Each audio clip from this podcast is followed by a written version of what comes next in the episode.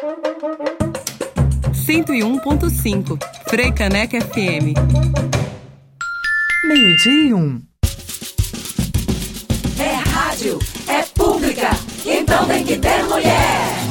É mulher na caneca, é mulher na caneca.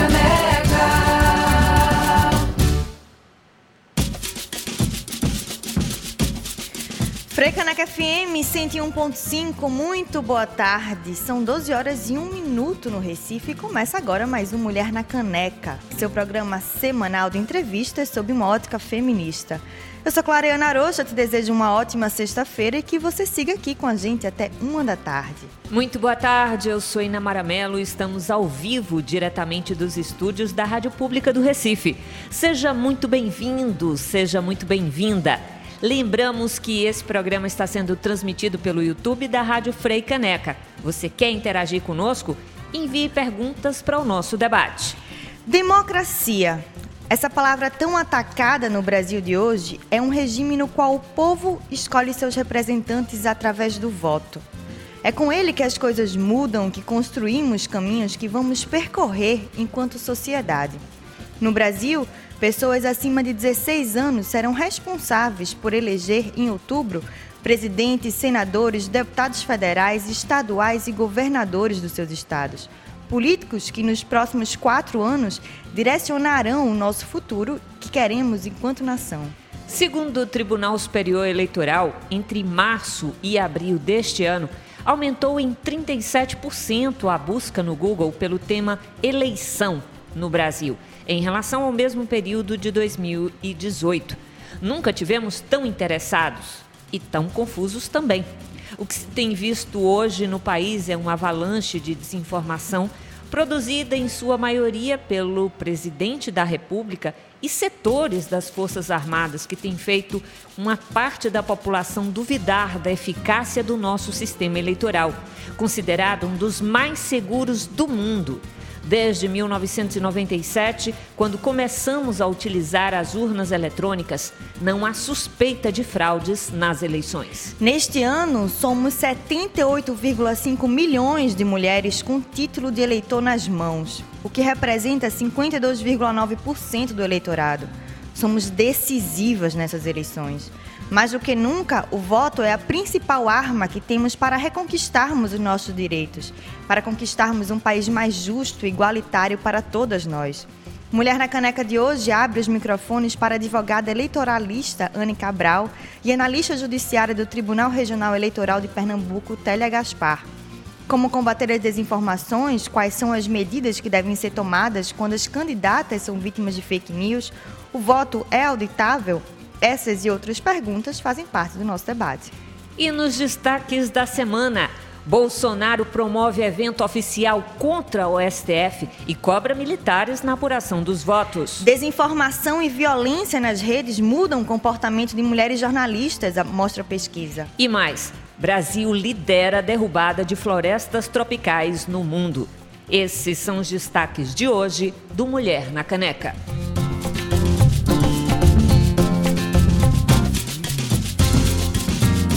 A gente abre o debate de hoje conversando sobre o sistema eleitoral brasileiro com Anne Cabral, que é advogada eleitoralista, mestre em Direito Político e Econômico, também é membro da Academia Brasileira de Direito Eleitoral e Político, ABRADEP. Quem também está conosco é Télia Gaspar, que é analista judiciária do Tribunal Regional Eleitoral de Pernambuco desde 1989. Já trabalhou em várias comissões de assessoramento aos desembargadores eleitorais e atualmente está à frente da assistência de biblioteca, editoração e memória e faz parte da comissão de incentivo à participação feminina. Anne, Télia, muito boa tarde, sejam muito bem-vindas ao Mulher na Caneca. É um prazer enorme tê-las aqui em nosso programa. Boa tarde, Ana Mara. Boa tarde, Clariana. Muito obrigada pelo convite, muito obrigada por dar essa oportunidade para a gente poder falar um pouquinho do trabalho no Tribunal Regional Eleitoral de Pernambuco e em todo o Brasil. Anne? Boa tarde, Namara. Boa tarde, Clariana. Boa tarde, Télia, ouvintes. É um prazer estar aqui no Mulher na Caneca. Né? Vamos embora ao debate. Télia, vamos começar esclarecendo os fatos para quem ainda tem alguma dúvida, né? dúvida. O sistema eleitoral brasileiro, além de ser democrático, ele é seguro. As urnas eletrônicas estão em funcionamento desde 1997 e não há um registro de fraude. Mas uma das grandes pautas que surgiram com o bolsonarismo foi a tentativa de descredibilização desse sistema eleitoral, pedindo inclusive a volta do voto impresso, que além de ser mais demorado, é inseguro e muito mais custoso para os cofres públicos. Eles também confundem a população dizendo que o voto de hoje não é auditável, que não é verdade, né? Explica para a gente tudo isso para as pessoas que ainda têm dúvidas se esclarecerem um pouco mais. Pois é, minha gente. O que está aparecendo é que nós estamos num quadro histórico bastante estranho, onde não pensávamos em viver é, momentos desse tipo, de tamanha uh, fragilidade na nossa democracia. Na verdade, é, nossas urnas eletrônicas, elas estão aí desde 1996, viu, Clariana? É porque elas um começaram a, a, funcionar mesmo é, um ano depois, né? Um ano depois. Mas em 96 elas já estavam prontas para poder a gente é, dar continuidade nesse trabalho tão importante que é o do Tribunal Regional Eleitoral e do TSE. Na verdade, as urnas são auditáveis, sim. A os boletins são impressos, nós temos auditorias, nós convidamos as pessoas, delegados de partidos, partidos, advogados, cidadãos comuns, políticos, todos para participarem. Então, isso tudo, inclusive isso é propagado, mas há, há, há, na verdade, uma tentativa de retirar essa credibilidade, que foi uma credibilidade que foi construída, que é construída através de todos esses anos, onde nós não temos históricos de fraude. Inclusive, as pessoas que foram eleitas e que estão se insurgindo foram eleitas através da urna eletrônica. Então, isso realmente é, entristece quem está do lado de cá trabalhando, a verdade é essa, porque a gente sabe da lisura, a gente sabe do compromisso, a gente sabe da tentativa de fortalecer a nossa democracia, porque a gente sabe como foi importante e difícil chegarmos até onde estamos agora, nesse ponto no país. E tudo isso é alguma coisa que as pessoas precisam se conscientizar, precisam procurar ver qual é a verdade que há por trás de tudo isso, o que é que procura se entender dessa situação. Então, nós temos uma ampla variedade disso nas nossas redes sociais. Esses assuntos são todos os dias destacados. O site do Tribunal Superior Eleitoral, o site dos todos os tribunais como um todo. É um assunto extremamente debatido. Então, é importante que cada cidadã, cada cidadão se conscientize do seu papel, em particular, e procure saber, procure conhecer, procure ver. Vem aqui no tribunal ver como é que a urna funciona. E te, tome pé disso tudo, porque, na verdade, é, é uma campanha que, de descredibilidade que nós não podemos ficar calados diante de todo esse assunto.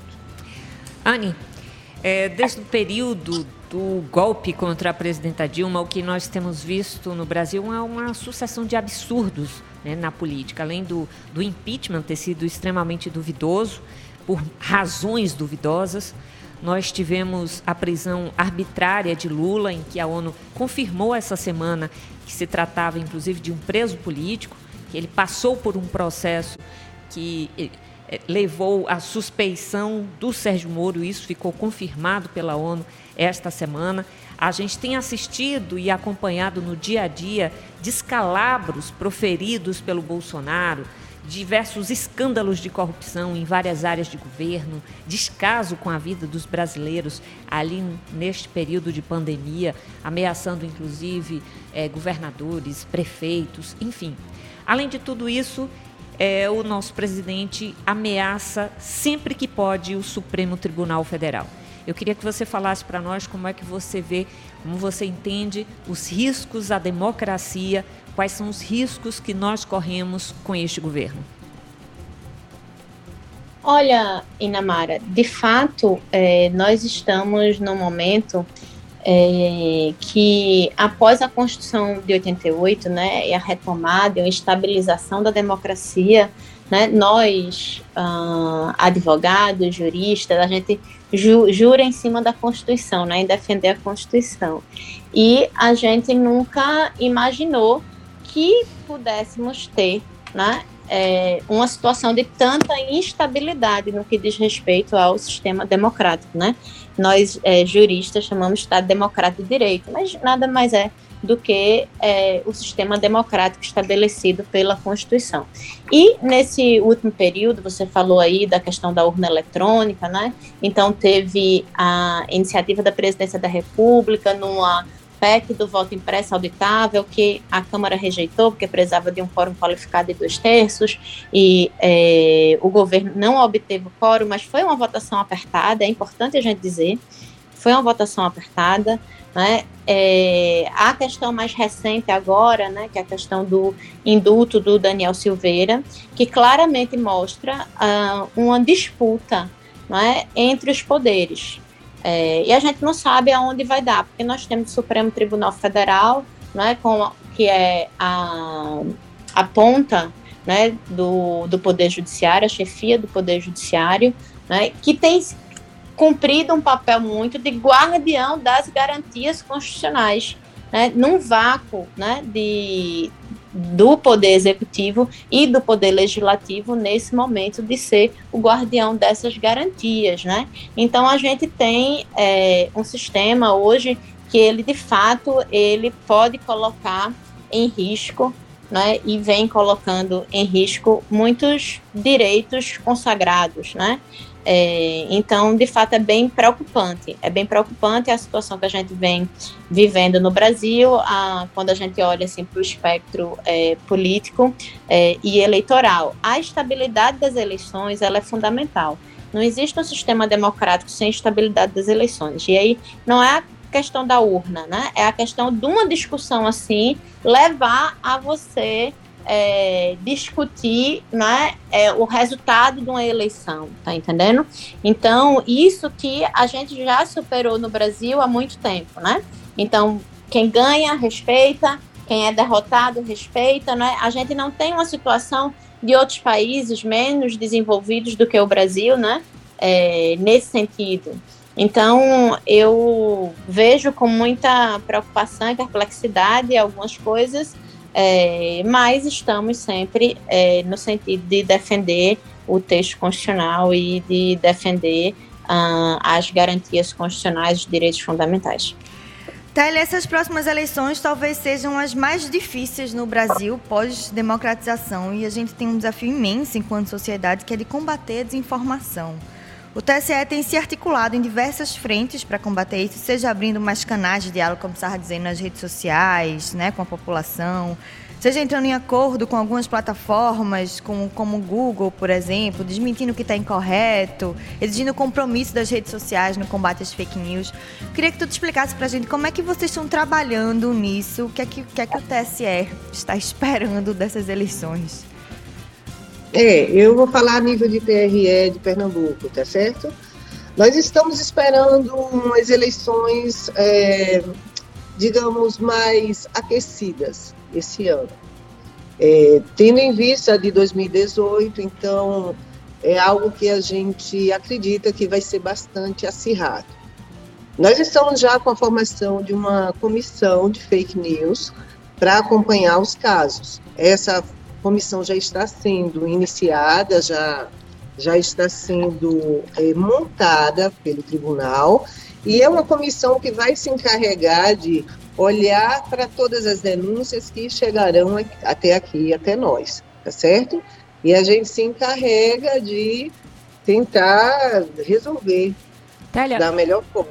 Os servidores da, do Tribunal eh, Regional Eleitoral é, têm sido treinados para este momento novo das eleições no país. Acho que muita coisa tem se modificado, inclusive em como lidar com essas questões.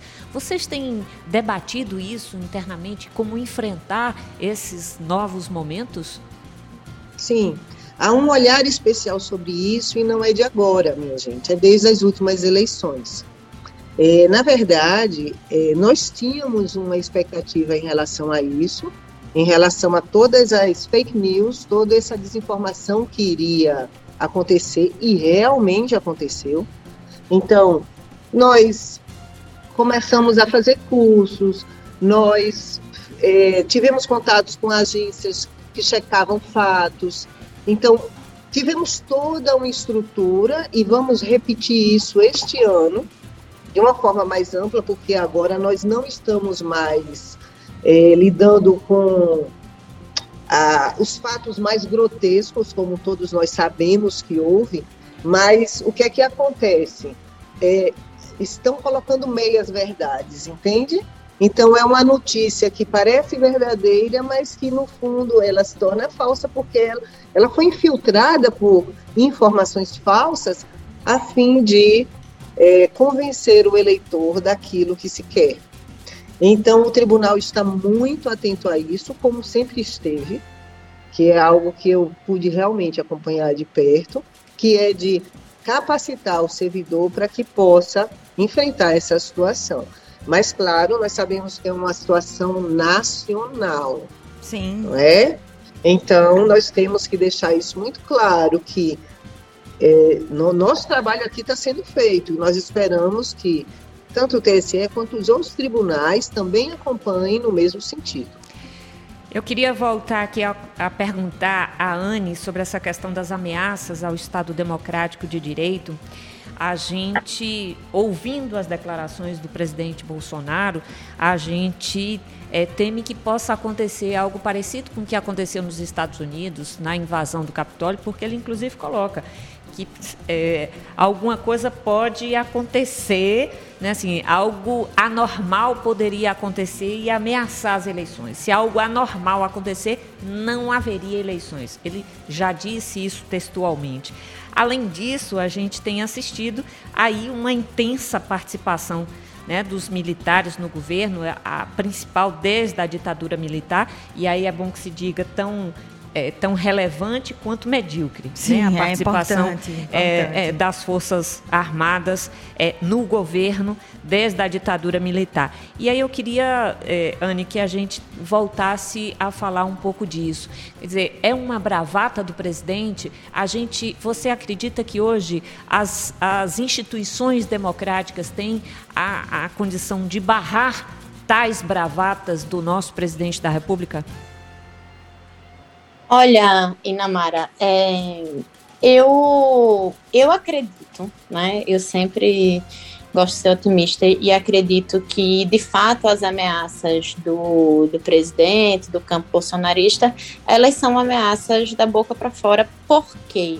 Né? Porque, por conta da legitimidade que a gente tem, o Tribunal Superior Eleitoral né, ele conduz as eleições de uma maneira é, extremamente estável, extremamente transparente, né, e a gente tem as eleições, o resultado das eleições quase em tempo real, entende? Então, é, não respeitar o resultado das eleições seria a gente sair do espectro, né? Da política eleitoral democrática e para o espectro é, do golpe, né? Da, da questão, lógico que é uma preocupação, né? Haja vista, né? O país já ter vivido é, golpes e a gente tem uma história, é, isso é uma posição muito minha. A gente tem uma história política da República no Brasil, que é uma história de vai e vens, né? Nós temos períodos democráticos, né? E períodos recessivos, períodos autoritários, entendeu? Mas a gente sairia do espectro do Estado de Direito para ir para um espectro autoritário. E eu acredito né, que a sociedade, o Supremo Tribunal Federal, o Poder Legislativo, porque para isso o Poder Legislativo seria decisivo, né? acredito que o Poder Executivo sozinho não teria força. É, o, mesmo assim, o Poder Legislativo, apesar da gente ver Inclusive agora, quando a gente vê, viu, né, o prazo que fechou né, das janelas partidárias e de, filiação partidária para quem quer ser candidato, que fechou com seis meses antes da eleição. E a gente vê o Poder Legislativo com a base bolsonarista ainda muito forte, eu acredito que é, eles não lograriam êxito em 2021 num processo de golpe com apoio é, das forças militares, porque seria uma coisa muito escancarada. Mas, né? Anne, é... a, gente, a gente tem que lembrar assim aquilo que envolve a política armamentista é, do governo Bolsonaro, que inclusive estimula a população a se armar e Sim. o número, inclusive, de, do acesso às armas, isso aumentou demais no país, é, meio que num estímulo para que é, cidadãos insurgissem contra o Estado. Há este componente também, né? E eu acho que tem um componente também que é a noção da impunidade de Bolsonaro. Né? Assim, ele, como nada acontece com ele, ele não é vítima de impeachment, tem mais de 100 impeachment lá assim, no colo de, de Arthur Lira e nada acontece com ele, ele, ele sempre dá esse lugar de que ele pode fazer tudo. E né? o induto do Daniel Silveira. Eu acredito que manifestações ocorreriam, eu acredito que de fato há um estímulo, né? As pessoas andarem armadas, entendeu? Eu, inclusive, as manifestações contra o Supremo Tribunal Federal são coisas muito esdrúxulas que vêm acontecendo, né? Então, vejo sim que teria um risco, mas eu ainda acredito na força das instituições democráticas, né? É, e na força popular. É, em que pese por, por conta do seguinte, olha, se a gente fosse é, para um, uma situação de estabilidade, para a declaração de um estado de sítio, eu precisaria ali é, do Congresso, entendeu? Então, mesmo o, o, o presidente da Câmara e o presidente do Senado estando muito alinhado com o presidente, que isso faz parte do modelo de presidencialismo que a gente vive, né? É, mesmo nesse processo, eu acredito que eles é, não teriam maioria e isso foge do escopo daquilo que é decisão expressa do presidente da casa. Então, é, eu quero crer na força das instituições democráticas, na força do Tribunal Superior Eleitoral, né, na lisura do processo. Uh, agora, de fato, será uma eleição é, muito, muito acirrada. Acredito que vai ser uma, eleita, uma eleição com componente é, de disputa digital muito grande, que a questão da liberdade de expressão, né? E todas essas variáveis que vocês estavam falando, que é o combate à desinformação, a fake news, né? Eu acho que isso vai estar muito em voga e nós vamos aqui para é, um cenário nebuloso, mas eu de fato acredito na força das instituições. É isso. A gente vai para um breve intervalo e já volta para conversar sobre o sistema eleitoral brasileiro com Anne Cabral, que é e analista judiciária do Tribunal Regional Eleitoral de Pernambuco, Télia Gaspar. Enquanto isso, tem música. Adriana Calcanhoto canta Vambora Mar. Frecaneca FM, a rádio pública do Recife.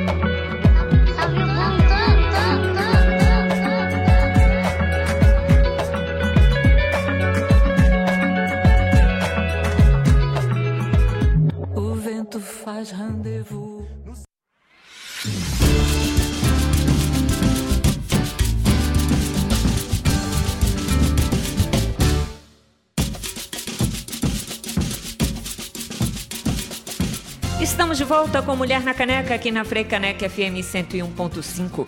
Nós acabamos de ouvir Adriana Calcanhoto cantando Vumbora Mar. Para você que chegou agora, a nossa conversa de hoje é sobre o sistema eleitoral brasileiro, com Anne Cabral e com a analista judiciária do Tribunal Regional Eleitoral de Pernambuco, Télia Gaspar. Télia, as mulheres, segundo os dados do TSE, é, foram 52,50% do eleitorado em 2020 e 15%, mais ou menos, das eleitas em 2020 também. Este ano, o número subiu para 52,9%, ou seja, nosso voto será decisivo nas eleições desse país. Você faz parte da Comissão de Participação Feminina do TSE de Pernambuco. Eu queria entender como é que funciona e como é que a gente pode juntar para essas mulheres aí irem votar para a gente reconquistar esses nossos direitos?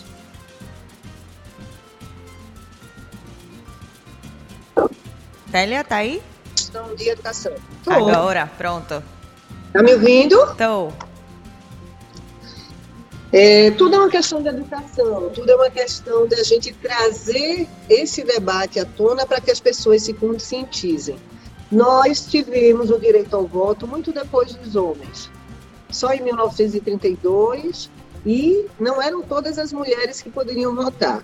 Eram as mulheres casadas desde que os maridos aquecessem com a possibilidade delas votarem, e as mulheres viúvas ou solteiras que tivessem renda própria. Nós temos uma história de conquista, e nós precisamos ter consciência disso, que nós precisamos ocupar esses lugares. Nós precisamos dar voz à nossa capacidade de poder acolher, de poder lutar, de poder liderar, de poder fazer um mundo melhor. Na verdade, eu acredito muito nisso. Eu acredito nessa possibilidade de uma transformação através da mulher. Não é só a mulher votar, mas a mulher ser votada.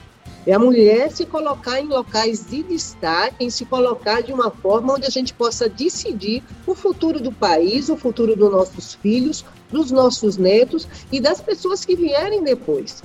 Então, nós temos uma extrema capacidade, nós conseguimos fazer inúmeros papéis, somos é, donas de casa, somos profissionais, somos esposas, somos mães, somos filhas, e numa hora onde a gente vê que a situação precisa ser modificada, porque o mundo do jeito que está, para mim, gente, desculpa, não faz sentido nenhum.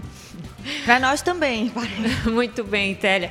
Eu acho que um outro segmento importante é, nesse processo agora, e é um debate que ganhou força né, no, no Brasil, a participação dos jovens nas eleições.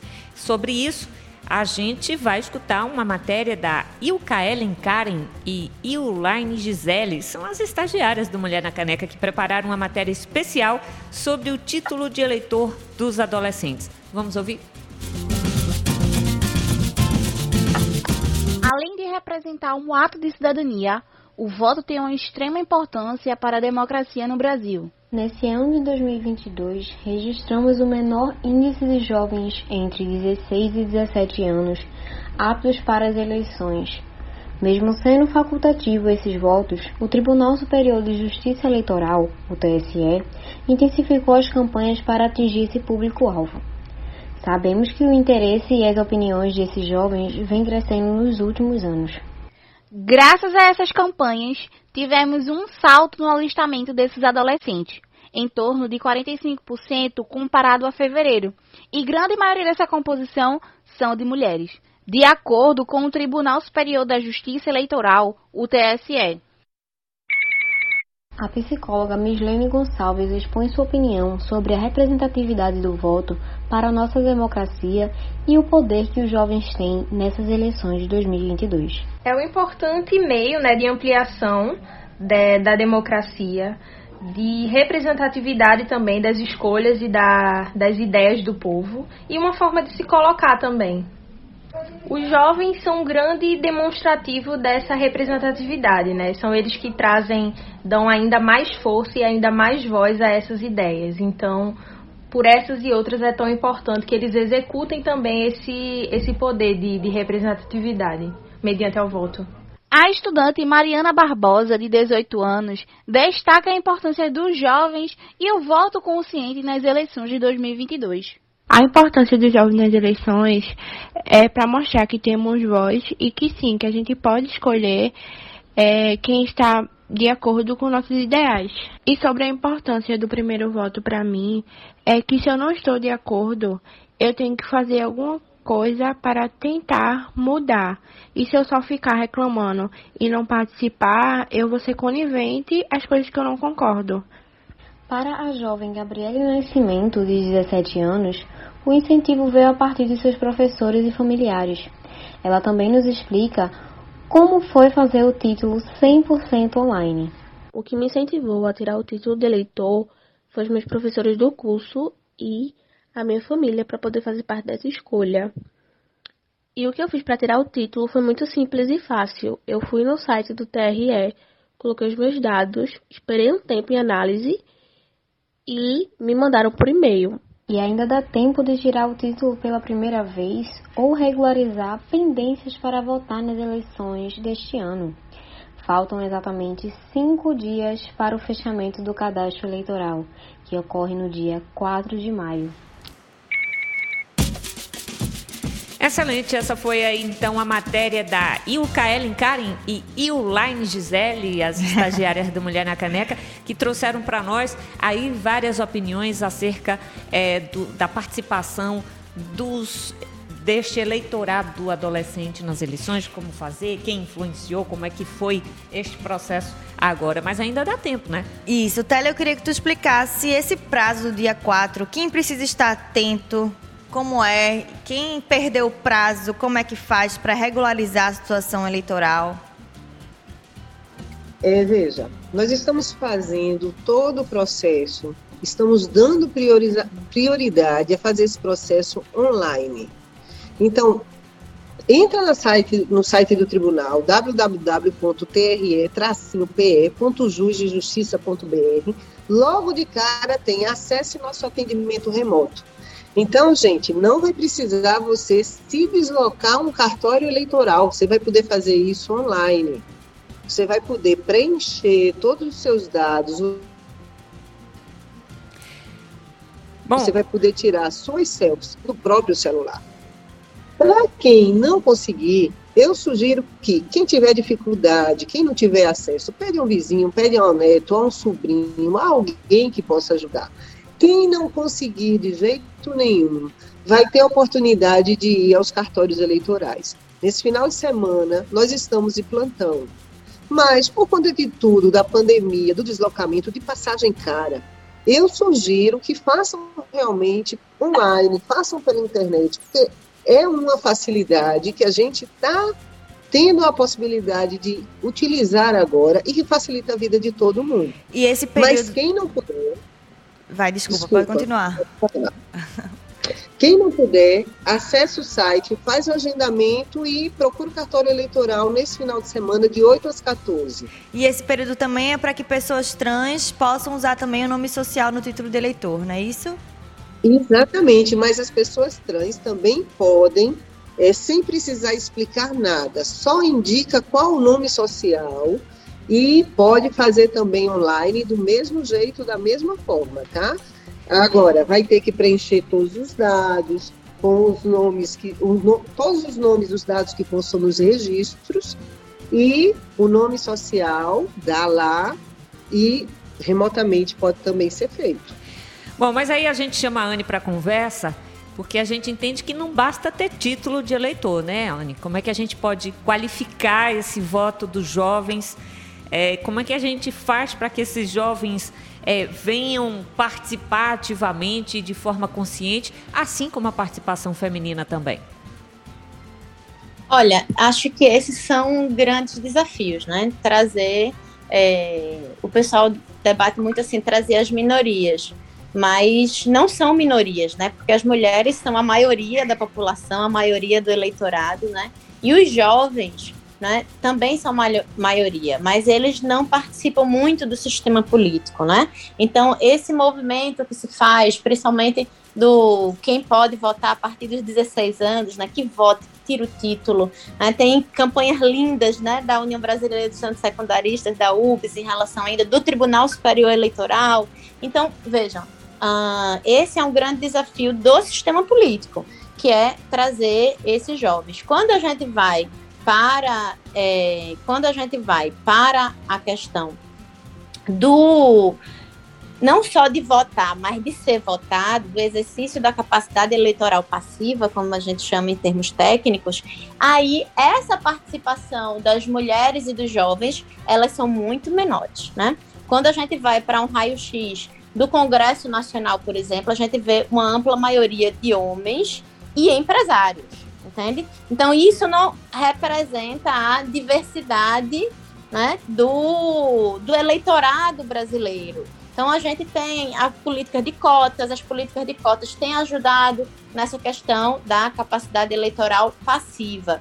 E do, na questão da capacidade eleitoral ativa, eu acredito é, que é hum, muito importante né, que a gente trabalhe com campanhas. E o Tribunal Superior Eleitoral tem feito grandes campanhas. Né, Aliás, é, a gente precisa de... registrar aqui a qualidade, o conteúdo daquilo que são as propagandas já nos últimos anos, né? Não é uma coisa de agora. Exatamente. Mas são campanhas de excelente qualidade e de grande conteúdo, de um conteúdo bastante relevante para elevar o nível de consciência das pessoas, né? É, esse é o desafio. Esse é o desafio. Otélia, o presidente também tem acusado os ministros do STF e do TSE de terem candidato, de estarem armando um golpe, quando na verdade a gente sabe que é ele quem está organizando isso. E uma das fake news que ele tem falado muito é da existência de, abre aspas aqui, né, uma sala secreta do TSE que existem meia dúzia de técnicos que diz que quem ganhou foi esse. Né? O TSE já desmentiu várias vezes essa afirmação e disse que a apuração dos resultados é feita automaticamente pela urna eletrônica logo após o encerramento da votação. Eu queria que tu explicasse isso, assim, para quem ainda duvida que não existe ninguém que está armando contra as eleições, a não ser Bolsonaro. Veja, é, a gente começou falando, inclusive no debate, sobre é, a, se é ou não auditável. Há várias etapas em relação a, ao voto ser auditável. É uma coisa extremamente técnica, tá? Mas tem a verificação do resumo digital, que pode ser feita através dos hashes. É, tem a reimpressão dos boletins de urna, tem a verificação de assinatura digital, tem uma série de coisas. É, na verdade, é, eu não vejo muitos argumentos para poder lidar com afirmações desse tipo. Eu, eu não tenho. São tão esdrúxulas, né? São tão absurdas. É, o que nós o Tribunal Superior Eleitoral, o presidente do tribunal, os ministros, que eles têm tentado colocar a situação como ela verdadeiramente é, mas é, não, não, me, não, não me resta falar muito sobre. Porque... É inadmissível mesmo. Bom, Oni, a violência política contra as mulheres é seríssima no Brasil, principalmente com as que se candidatam. Isso na internet ganha outras dimensões, com o uso orquestrado de robôs, informações falsas. Essa semana, com a venda do Twitter, perfis de aliados e, e, familiares do presidente Bolsonaro ganharam, inclusive, dezenas de novos seguidores. Uma pesquisa realizada a pedido do Congresso em Foco comprovou que 67,4% desses usuários são robôs. O governo Bolsonaro é conhecido por promover violência política contra as mulheres.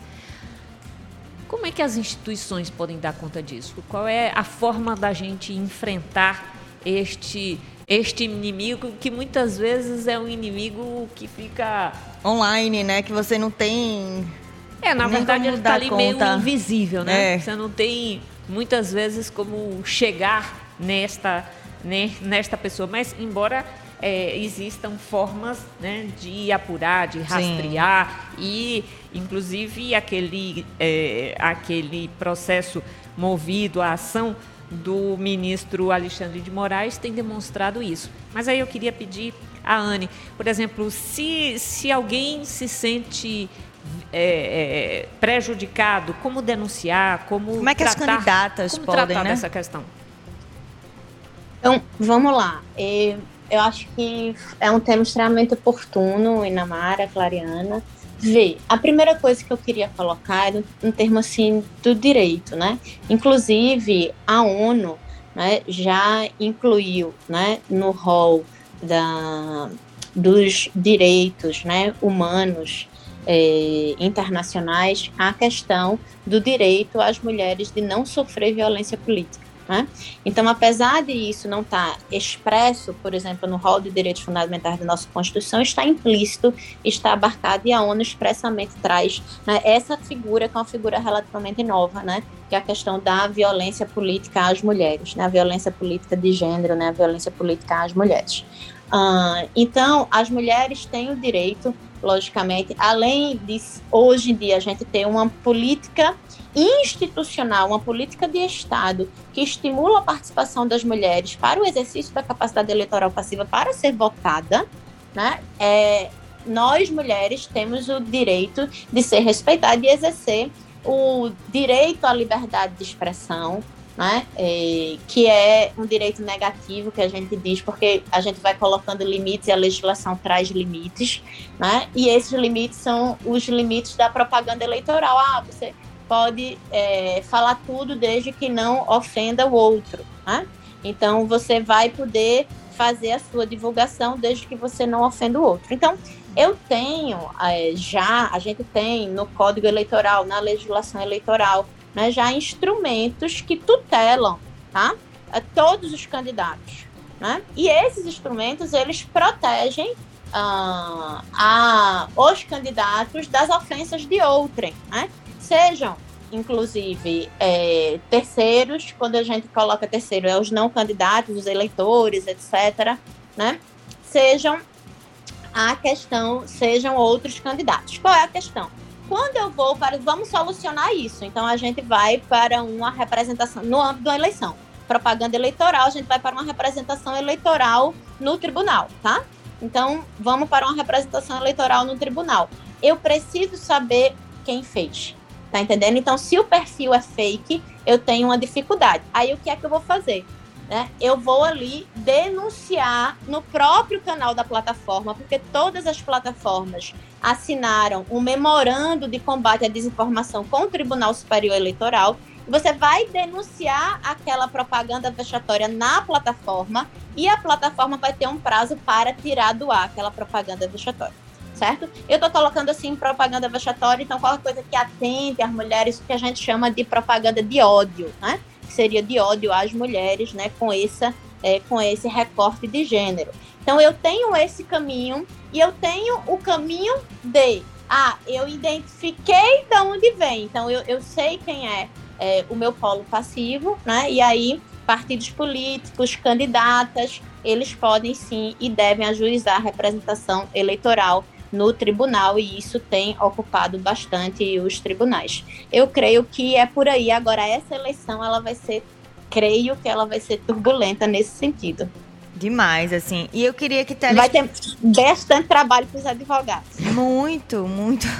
Tele, eu queria que tu explicasse, assim, o que é um crime eleitoral, para as pessoas entenderem. Onde é que elas podem, se na página do tribunal também, onde é que elas denunciam, como é que faz?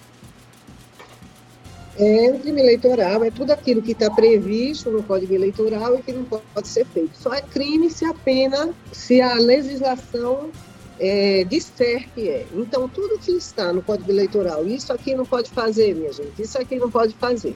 Que, então, por exemplo, boca de urna, né? O que todo mundo sabe, assim. Exatamente. Boca de urna é um crime, propaganda fora de. É, propaganda extemporânea, é, os crimes contra as honras, o crime contra a honra que pode se levar na fake news em fora da época de eleição, dentro da eleição vai ser tratada aqui pelo Tribunal Eleitoral, mas também a fake news pode ser levada ao Tribunal Comum como crime contra a honra. Então tudo isso se torna é crime. Tá Pré-campanha, né? Então eu queria perguntar, é eu queria, é, eu queria perguntar a Anne é, o que é que difere exatamente pré-campanha e campanha? Porque assim, os candidatos ou pré-candidatos já estão na, na, ativa, na busca do, é, do voto, já estão na corrida e exatamente tem uma diferença tênue aí do que pode e o que não pode ser feito. Explica pra gente, Anne, quais são então, os riscos lá. aí, é, inclusive a... das mulheres candidatas que se apresentarem como candidatas. Ainda não Candidato não, é só não, depois. Não, são pré-candidatos, tem ninguém candidato. Então, vamos lá. É, eu tenho. Do, eu acho que assim, são duas chaves de. de duas chaves de conceito para a gente poder entender essa diferença entre a pré-campanha e a campanha. Uma chave ela é temporal, ela é o período, né? Então, o período da campanha, ela é a partir de 16 de agosto, tá? Então, o período da campanha, ele começa a partir do momento que você faz o requerimento né, de registro de candidatura. Então, o requerimento de registro de candidatura, ele é feito pelo partido, né, e todos, e coloca lá todos os seus candidatos, tá? Ah, então, você vai fazer ali o requerimento de registro de candidatura. A partir do protocolo do requerimento de registro de candidatura, que é, a partir, em termos práticos, do dia 16 de agosto, eu posso ter candidatos, né?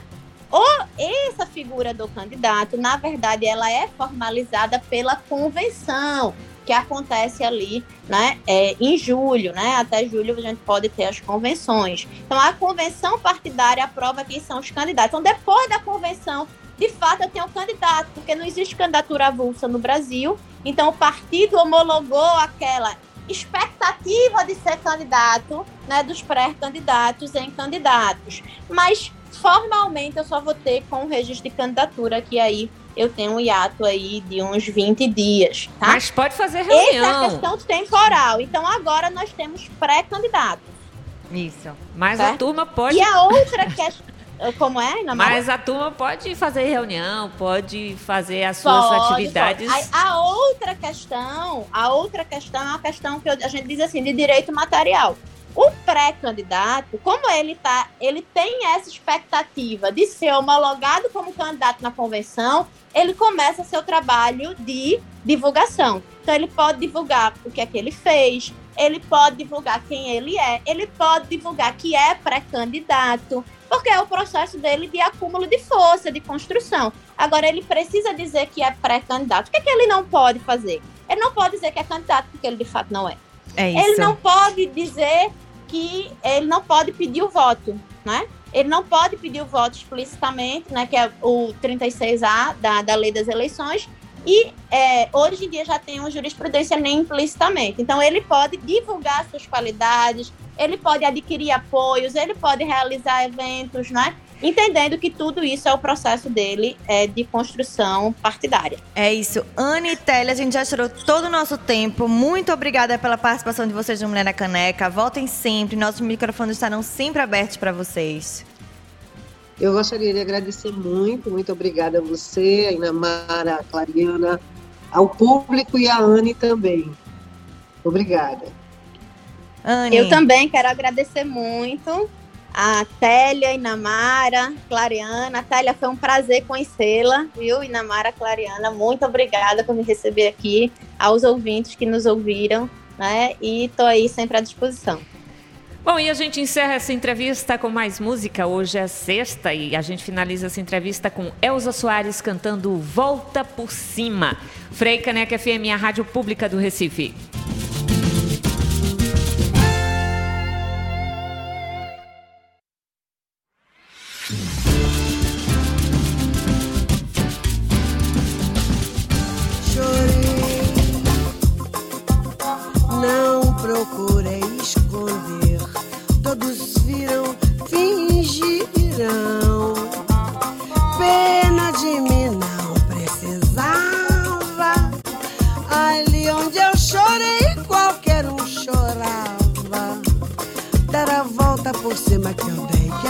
Quem dava. Homem de moral não fica no chão, nem quer que mulher lhe venha dar a mão. Reconhece a queda, mas não desanima. Levanta, sacode a poeira e dá a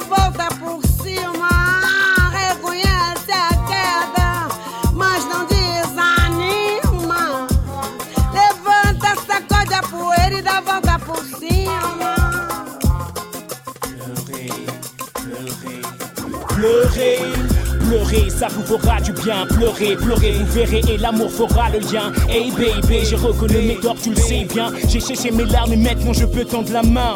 Pleure, pleure pour un nouveau lendemain. Papa est un avolda pour Sima. Sim, Sima, fais sortir toute la peine. Kay Pena, maman, reconnaissez un Keda. Kada, Omen se cache sous des. Oui, nous sommes des lâches quand il s'agit de pleurer, pleurer. Tout le monde va.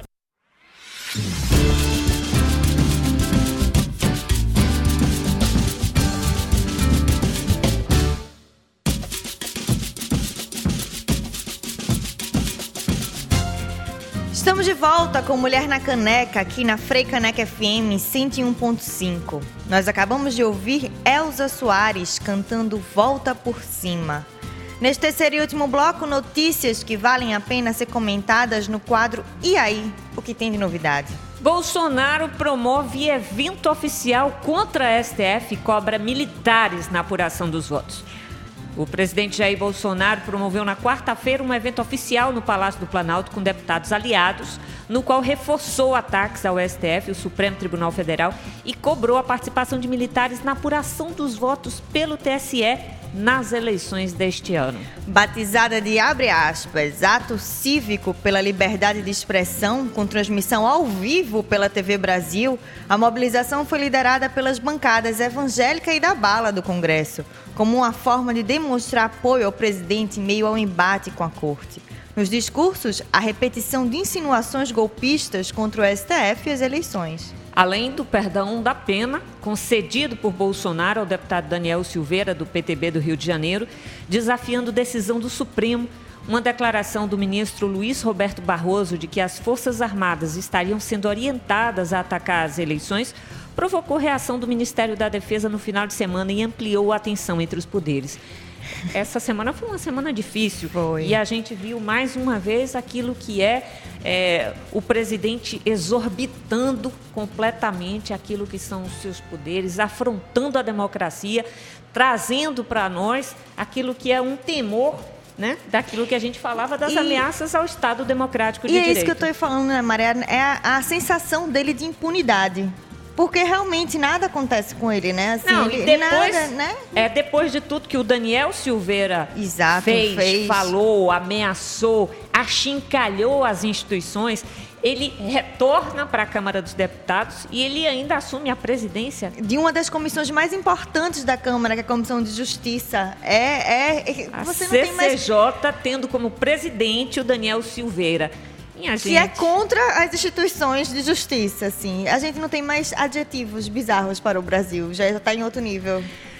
Desinformação e violência nas redes mudam o comportamento de jornalistas, mostra a pesquisa, matéria da Gênero e Número. A quem interessa uma imprensa atacada e descredibilizada. A quem interessa que jornalistas tenham que gastar tempo na justiça defendendo o seu direito de publicar determinadas reportagens e histórias. Os dados demonstram que todos os perfis de jornalistas participantes do estudo, focado em mulheres e pessoas LGBTQIA, são impactados de alguma maneira pela disseminação de informações falsas, incorretas ou descontextualizadas para a população. Na pesquisa, o impacto da desinformação e da violência política na internet contra jornalistas, comunicadores, mulheres e LGBT, promovida pela Gênero e Número e o Repórter Sem Fronteiras, 54,9% das entrevistadas, em sua maioria mulher cisgênero branca e sem filho, afirmaram que o fenômeno da desinformação gera um impacto direto em sua rotina profissional. E 14,7% afirmam ter desenvolvido algum tipo de problema mental. As, as respondentes são majoritaria- majoritariamente profissionais bastante qualificadas com ensino superior completo e pós-graduação e atuam mais de 10 anos na profissão.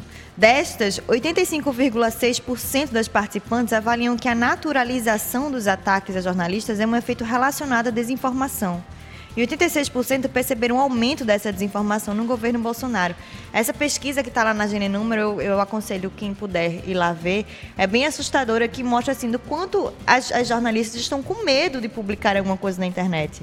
E do quanto isso é destruidor na vida delas. Traz exemplos de Vera Magalhães, a jornalista de, daquela Patrícia Campos de Melo, a Joyce Hoffman também. do quanto isso acabou com a vida delas, colocou a família delas em risco, os filhos, e do quanto é devastador. Assunto para que a. Manuela Dávila também tem tratado fortemente Exato, nas assim, redes sociais. Do quanto é destruidor isso e, e que envolve dinheiro, né? Assim, as jornalistas precisam também ter dinheiro para encarar esses processos, é, é desesperador. E mais uma notícia bastante ruim do nosso país. O Brasil lidera a derrubada de florestas tropicais no mundo. O Brasil foi líder em 2021 na perda de florestas tropicais. Sozinho, ele respondeu por 40% da derrubada registrada, segundo dados da Global Forest Watch, ferramenta da organização não governamental WRI, em parceria com a Universidade de Maryland, nos Estados Unidos. Os dados foram publicados na quinta-feira 28. Ao todo, as perdas de florestas tropicais primárias somam 3,75 milhões de hectares, o que daria 37,5 mil quilômetros quadrados. No Brasil, segundo a plataforma, a perda foi de 1,5 milhões de hectares, ou 15 mil quilômetros quadrados, valor menor do que o documentado no ano anterior, mas maior do que os números de 2018 e 2019. É no país que se localiza a maior floresta tropical do planeta. Além disso, o Brasil tem em seu território aproximadamente 33% das florestas tropicais primárias de todo o mundo. A ferramenta mostra que houve um aumento relevante de perda florestal no oeste da Amazônia, com novos pontos de grande expansão do desmatamento ao longo de estradas. Olha, essa é uma notícia que vale a pena a gente comentar, porque aquilo que é a política é, de meio ambiente, a política nacional de meio ambiente no Brasil tem, sido, tem sofrido um enorme desmonte. O Brasil dava um grande exemplo no combate ao desmatamento, inclusive com a redução das emissões de gás de efeito estufa e com seus compromissos climáticos a partir da redução do desmatamento das nossas florestas. A partir do governo Bolsonaro, a gente tem assistido o desmonte das instituições e mais aquilo que é o estímulo para que invasões, ocupações aconteçam nessas áreas. E por falar nessas ocupações, Amara, a gente vê o estado de barbárie que a gente tá quando uma criança Yanomami de 12 anos é estuprada até a morte por garimpeiros, como foi postado essa semana, mostrado essa semana. Então, é um nível de barbárie que a gente tá, que a gente vem repetindo aqui no Mulher na Caneca. O que é que a gente quer para o Brasil do futuro, né? Então, vamos votar, pessoas. Vamos, vamos mudar essa história. Bom, o Mulher na Caneca fica por aqui. Sugestões de pauta podem ser enviadas para o mulhernacaneca.gmail.com. Lembrando que você pode escutar essa e outras edições do Mulher na Caneca nas plataformas de streaming da Freicaneca FM. Nós ficamos por aqui agradecendo o trabalho técnico de Flávio Rodrigues e das nossas estagiárias Wilka Ellen Cari e Yul- Yulane Eu Gisele. tenho certeza que isso é aquele troca. um- é um trocadilho, é um. A gente vai conseguir. A gente vai conseguir antes que elas terminem esse é, estágio. Muito obrigada pela sua audiência, por seguir comigo e com Inamara aqui na Faixa Mulher. Uma ótima sexta-feira, um maravilhoso final de semana. Eu e Inamara voltaremos na próxima sexta, ao meio-dia, aqui na Frecaneca FM. Afinal, se é rádio, se é pública, tem, tem que ter, ter mulher. mulher.